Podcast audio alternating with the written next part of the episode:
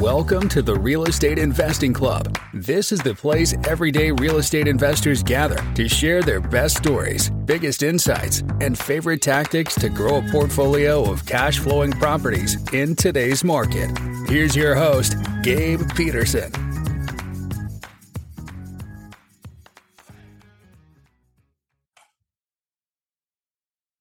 All right. Happy Wednesday, everybody. It is July 19th. I swear to God, it is like a thousand degrees out here in Seattle and it is never hot. So I hope you guys are keeping cool out there. We have a good episode in front of us with Brit Foshee down there in Florida. Brit, I'm sure you guys are getting tons of heat down there if it's uh, if it's hot here in Seattle. We get the heat and the humidity in South Florida. So not just hot, you feel like you're in a sauna. So there you go. Mm. Uh, Brit, thank you very much for hopping on the show. Um, I know that you are an expert at flipping. That's your bread and butter. We like to hear flippers. Uh, you guys, you guys run the show down there in the in the single family game. So super excited to jump into this. Um, I told you before we got on here, we like stories. So why don't you take us to the beginning of your story? How'd you get started in real estate? Yeah, so I, I grew up in sort of a low class household and just decided really early on that I did not want to live like that the rest of my life. And so I was kind of an entrepreneur early on in my life. And uh, I just had always sort of gravitated towards real estate.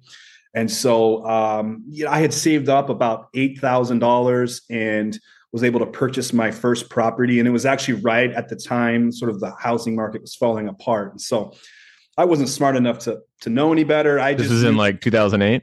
Yeah. So 2009 yeah. was actually when I bought my first property. And I didn't know any better. So I just was buying. And they were actually uh, offering a, a, tax buyer credit for first time buyers. Mm. So if you're willing to buy a property, the government will just mail you a check. And my check was for like $8,500. And so I had only saved up about eight grand. That's what it cost me to get into it. And I had to kind of wait a couple weeks till I got that check back. And that was the money that I actually used to like rehab the property. Oh, and wow. Yeah. So I lived in that property for two years and then I sold it for, I think I made like $40,000 in the first property. And I, I, lived in it. So I sold it two years later, which means I got to keep all of that money tax free. Mm. And um, that was all that I needed. That was like my first taste of blood. And I just was like, that was it. So took that money, rolled it into another property, ended up buying a rental. And that kind of is how like my story started. And yeah, Nice. Yeah, uh, if you get a good taste in your mouth from that first deal, it is uh, it's so crucial to your motivation. Um, you know, to get that first deal and under the belt with a positive ROI. Sounds like you got that. Um, was that down there in Florida in Fort Myers? Yeah, it was. Yep. You got an eight thousand dollar house in Florida. That is that's crazy. So that's what it cost for me to get into it. So that was my down payment. Um, okay. I was, okay. I still was able to get a loan, but at the time, I mean, that home traded, I think, for like ninety thousand dollars, something like wow. that. I mean, I got a three bed, two bath pool home in Fort Myers for ninety grand. I mean, that tells you how distressed the market was at the time. So yeah, yeah. In Fort Myers, isn't the median household? It's got to be nearing four hundred at this point, right? Yeah, I would say it's about four four fifty. Yep. Yeah, that's crazy. Um, well, great. I mean, you got into that first one, you got it done. Uh, you had that check in your hand, forty thousand. I know that you know when you get that first deal done a 40000 check feels like a million dollars. Um, it just feels like you can take that and retire on it. But uh, after you finished that first deal what was the next step for you? Yeah so i kind of split the money into two right? And i took like half the money and then i went and bought a rental property. Hmm. and then i took the other half of the money and then i bought my next flip. And that's kind of how i've managed my portfolio in a way even up until today which is like the more cash I get, the more rentals I buy, but the more cash I need to kind of build my flipping operation. And so, you know, that led me to, you know, my next three or four rentals, my next three or four flips. And, you know, after about my third or fourth flip, I remember having lunch with this guy named Greg. And I sat down with Greg. It was on a Sunday and we were having lunch and he just said, Hey, like, what do you do? And this is, I said this. And at the end of the lunch, he's kind of an older guy. He looked at me and he just goes, kind of like under his breath, he goes, Well, he goes, if you ever need any capital, let me know. And that was like the first time anyone had like, you know, mentioned money or investing or anything to me. And like, I was still young at the time. I was just like, all right, this guy wants to give me money. Let's go. So the, the next day I wrote this guy an email. I already had a property lined up. So this is the property. Here's the numbers. And this guy was like in, he was like, all right, let's do it. And so close on that property with my first investor. And that's kind of the story of how I started taking on outside capital and, and really sort of escalated like the growing process for me was bringing on those investors. Yeah, once you hit that, um, you know, that barrier from going using your own capital to using somebody else's capital, I feel like that's a big step in any investor's journey. Um, so how did you? I, I missed that part of the story. How did you meet up with this guy? Yeah, so we actually went to the same church, and so okay. after church one day, we we just were having lunch together, and he just was like, "Yeah, what are you doing?" Like I started explaining to him and kind of ran through some of the numbers and some of the the projects that we had done. I even like showed him pictures. I was not pitching this guy; it wasn't crossing my mind that he would be event, uh, an investor, and so.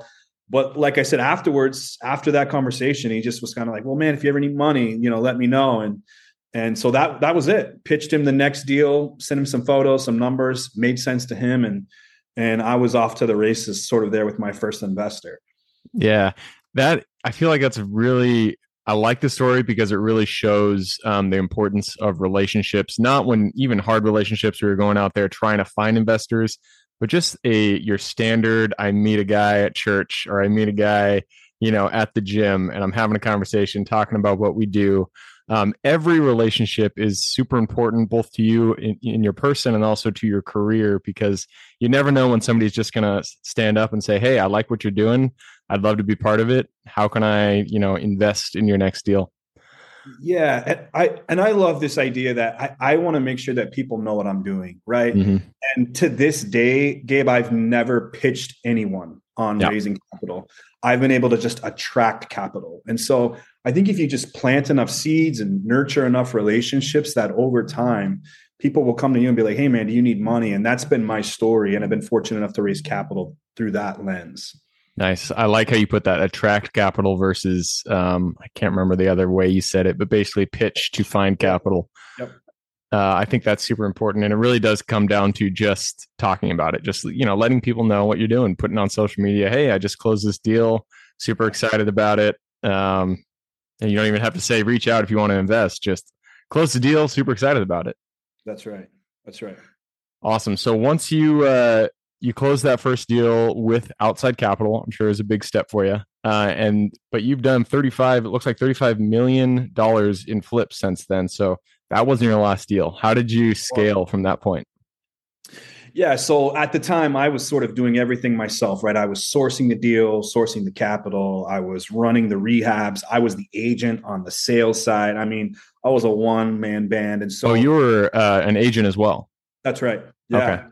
So I was selling the property, and you know, I was I was that was saving me money, right? I was taking the commission as well, and so um, what I learned quickly was that I was only going to be able to do probably like five or six deals a year with those that many hats on. And so I just started to scale my team at that. And so I, I brought on my brother actually to run all of the construction side of my company. Um, that was like my first hire. My next hire was like an acquisitions manager, someone who just went out and sort of, you know, source deals for me. And so the next step for me was is to really grow my team, you know, gr- grow the sort of the reach that I had, and that was that was the way I did it. Was just started hiring people. Nice, yeah um, I mean, it's so when we start our businesses, it's so easy to try to do everything ourselves, but that is the easiest way to burn out, at least in my experience. Um, so, what were you started hiring? It sounds like your brother took on construction management, and then you got somebody for acquisitions. What were the next couple of uh, positions that you hired for?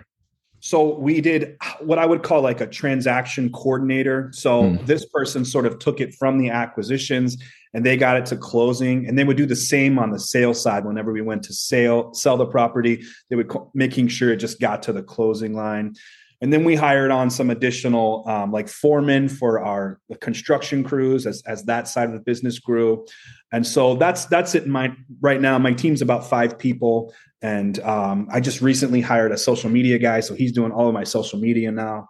And um, yeah, that's where we're at today. We've, yeah. we've we've done about 200 transactions and flips and just over 35 million dollars, ranging anywhere from like the 200 thousand dollar flip all the way up to the three, four, five million dollar flip. Um, we've we've done them all. So yeah, I mean that's one of my favorite things about real estate is uh, you can do it lean and mean. You can be a one man band, you can do have a five man team, or you can have a 300 person company um, and either way it still works so sounds like you guys are, are going lean and mean. You got the five man crew there. Um, for for your actual strategy, you guys do fix and flips. Is there anything else inside of there that you uh, focus on, or is it exclusively flipping? Yeah, I mean, we do we do a little bit of everything, and, and what I what I tell people is we're kind of just opportunist, and mm. so we find opportunity, we we seize on it, so we put under contract, and then we decide what to do with it from there. So sometimes we will add it to our rental portfolio. Sometimes we'll add it to our Airbnb portfolio. Sometimes we'll just wholesale it. So we'll just sell it off to another investor. Sometimes we'll close on it as is and sell it as is. We'll never actually even do any rehab. So our job is to like bring in the the opportunities and then decide where what direction is this property best suited and sort of what is the most highest return of capital on this project and you know each project's different some you know, we get into situations where it's going to cost us $50,000 to rehab it, but we're only going to get about a $50,000 return when we actually do rehab it.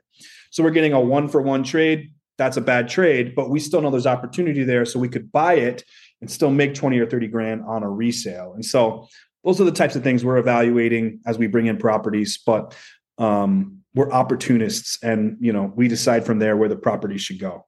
Yeah. And I feel like that's the best way especially in single family um, commercial as well but it's the best way to go about any deal is to um, have all of these tools in your tool belt that you can apply to the deal because you know if it doesn't work as a flip it might work as a long-term hold or it might work as a, a wholesale. You just never know.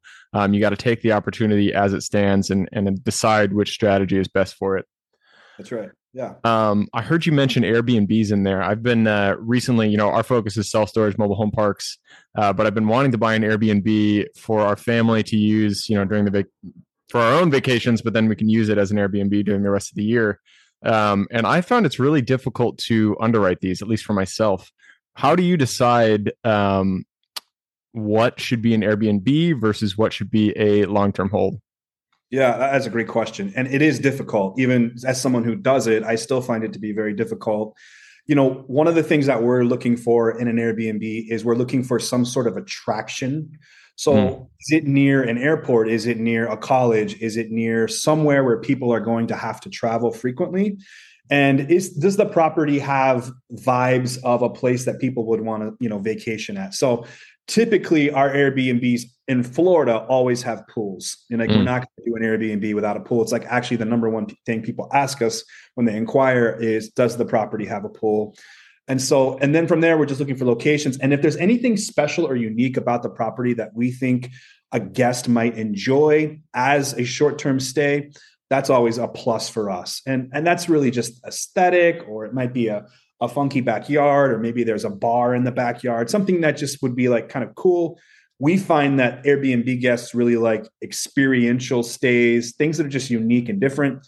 If a property has that, that means it might be a great Airbnb, but can be very tricky to underwrite. And you know, there's softwares out there. AirDNA is a software you can use, but I honestly don't even trust that as much. So typically doing my own underwriting by just kind of diving into local Airbnbs, what they're going for, and um, underwrite them from there.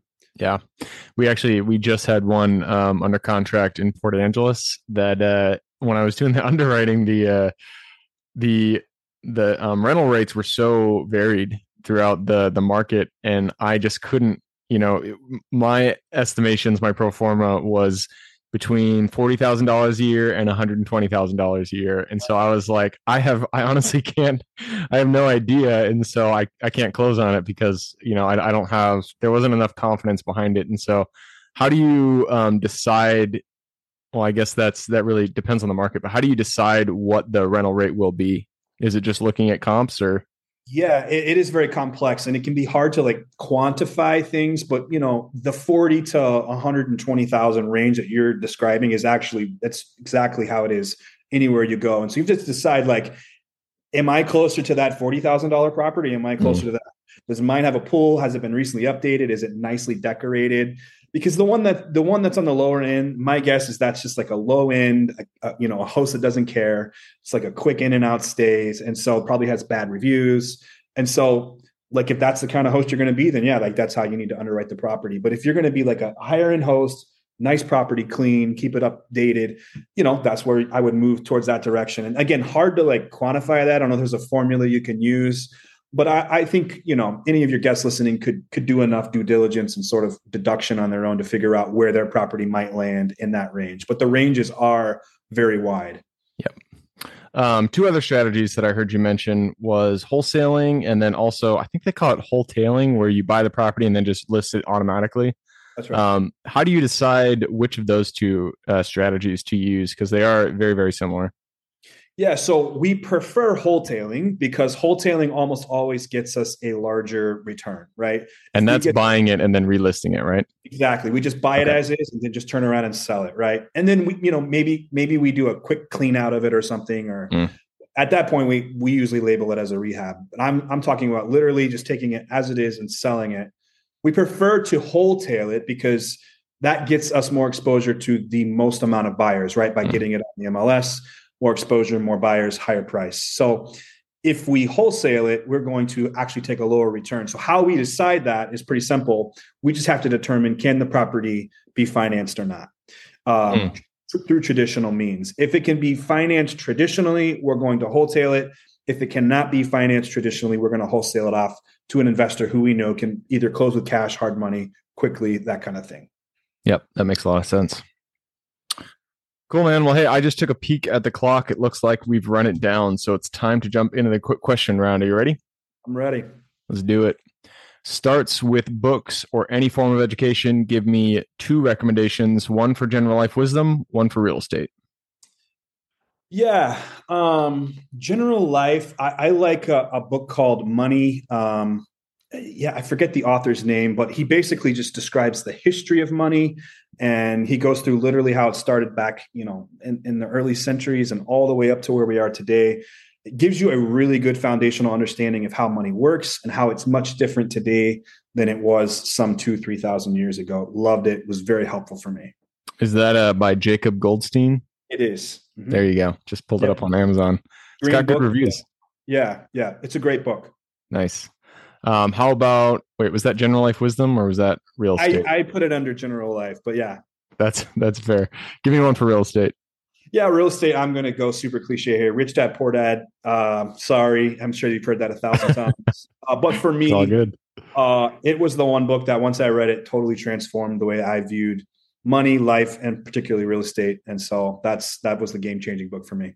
Yeah, no, that's fair. It's uh, same for me, and for a lot of people that have come on this show, a lot of people say that, but there's uh, no shame in it because it is a good book, especially for those just getting started. Mm-hmm. All right, next question is for your younger self. So let's go back to the Brit who had no experience in real estate. He was just getting started. Go to him, look him in the eye, give him one piece of advice moving forward. Yeah, I just talked about this on my Instagram. You know, the one piece of advice that I would give myself is to go slower but bigger.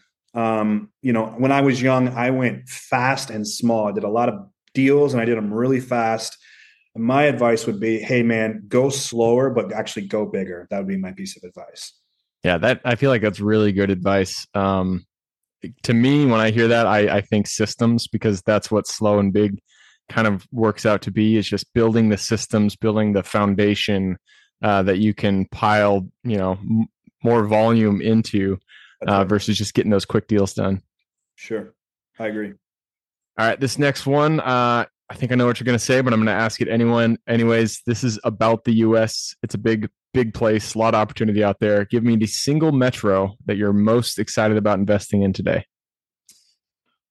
I like my own metro. Um, yeah, I, I, I, have reasons why too. You know, I, I, think Florida particularly is a bit of a hub right now for growth. I would put Florida up against any state in terms of investing right now, and then particularly um, South Florida, even specifically my unique market is we got hit really hard by Hurricane Ian just about mm. nine months ago. And so many opportunities have come because of that and are still surfacing because of the hurricane that I would put my market up against any market in terms of the opportunities that are available. And um, yeah, I love the market I'm in right now. That's a you know, I've I've been past a few deals in Florida, and I, I keep passing on them because um, because of the hurricanes. How do you? This is not in the quick question round, but I'm curious. Yeah. How do you uh, take you know the fact that there are hurricanes into consideration when you're investing down there in Florida? Insurance. I mean, yeah, I mean insurance. I mean, uh, her, I'm not going to lie. Like Hurricane Ian sucked for my business. It put just threw a lot of wrenches into the system, right? But the reality is, is I had insurance, so insurance mm. paid me off for all the expenses that I incurred, for the lost rents that I incurred, and so you know now now my insurance is more expensive today. So you know it's a give and take, but you know you underwrite it with good insurance, and um, that's you know that's what I'd say. Yeah, makes sense. All right, this next one, I'm curious what you're going to say here. Uh, every every uh, transaction that we get into, it starts with finding the deal, finding the lead. So, what is your favorite way to find good deals? Man, I'm a networker, so um, you know I don't have a secret sauce, some some secret that you guys don't know. My secret is I pick up the phone and I call people, and I, I don't pitch or ask for deals. I literally just stay relational with everyone. Hey, how's it going? What are you into? What's happening in your life? And I do this over and over and over again. I do it on, on social media as well. Like I legit, not somebody for me, I legit will reach out to people and DM them and say, how's it going? I love that deal. And I just stay top of mind for people. And then I hope that when they have a deal, they'll bring it to me. And that seems to be uh, what happens. Yeah. Yeah. I mean, network, especially with social media now, if you're, if you personally do it and you're reaching out to people, it, uh, it really is effective.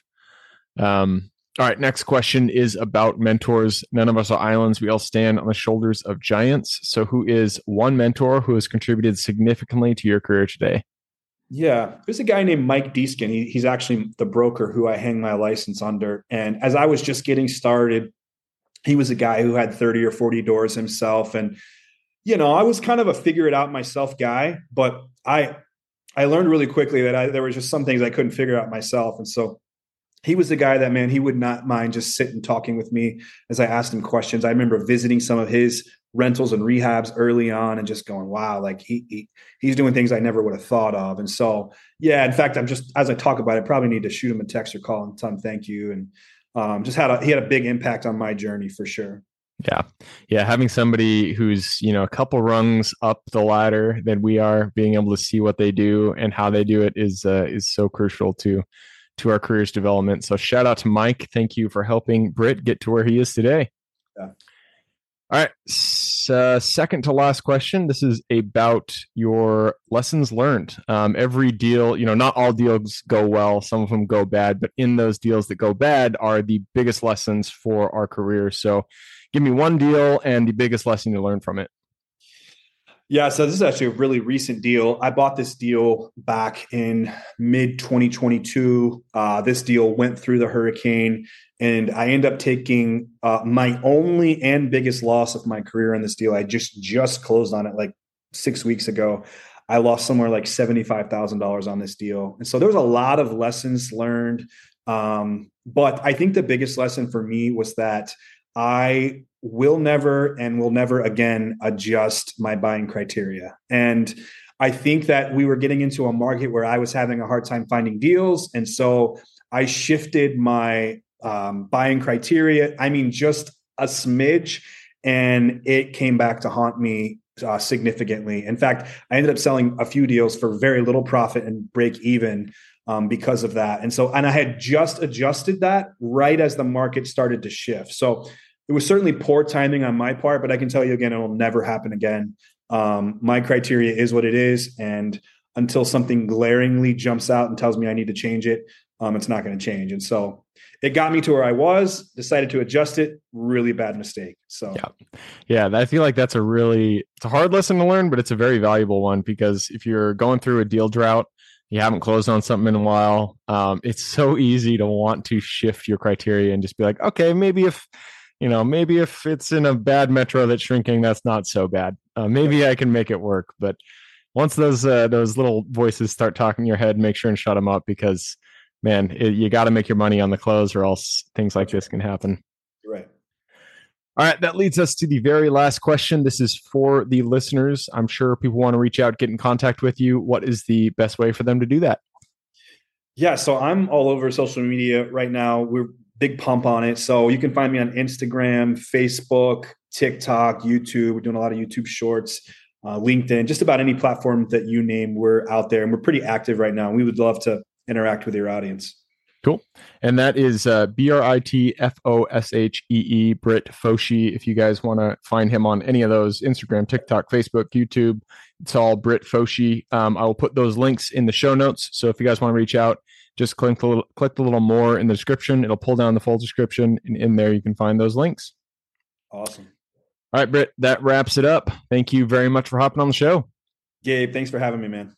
Absolutely for everybody who's here with us, thank you guys for showing up. You are the reason we do this. So if you guys have any questions whatsoever, reach out to me, Gabe with realestateinvestingclub.com. And if you guys want to support the show, all we ask is give us a like, subscribe, share, all that jazz. Other than that, I hope you guys have a great week. Keep rocking real estate, and I look forward to seeing you on the next episode. All right, before I officially sign off, I have a quick announcement to make. If you're interested in becoming a passive investor in one of my deals, my own company, Kaizen Properties, is looking for capital partners for our upcoming projects. We invest in what are known as recession resistant assets, mainly self storage facilities, mobile home and RV parks, and industrial properties. If you're interested in investing and would like to learn a little bit more about my company, our investing criteria, and some of the previous projects we've done, Go to the Real Estate Investing Club podcast at therealestateinvestingclub.com and scroll all the way down to the bottom of the page. Click on the Invest with Us button. That'll pop up the investor form. Fill that out, and we will reach back out to you as soon as we can. Or if you prefer a little bit more of a personal touch, you can reach out to me at gabe at therealestateinvestingclub.com. So, really, that is it. Again, it was a pleasure hanging out with you guys during this episode, and I look forward to seeing you on the next episode.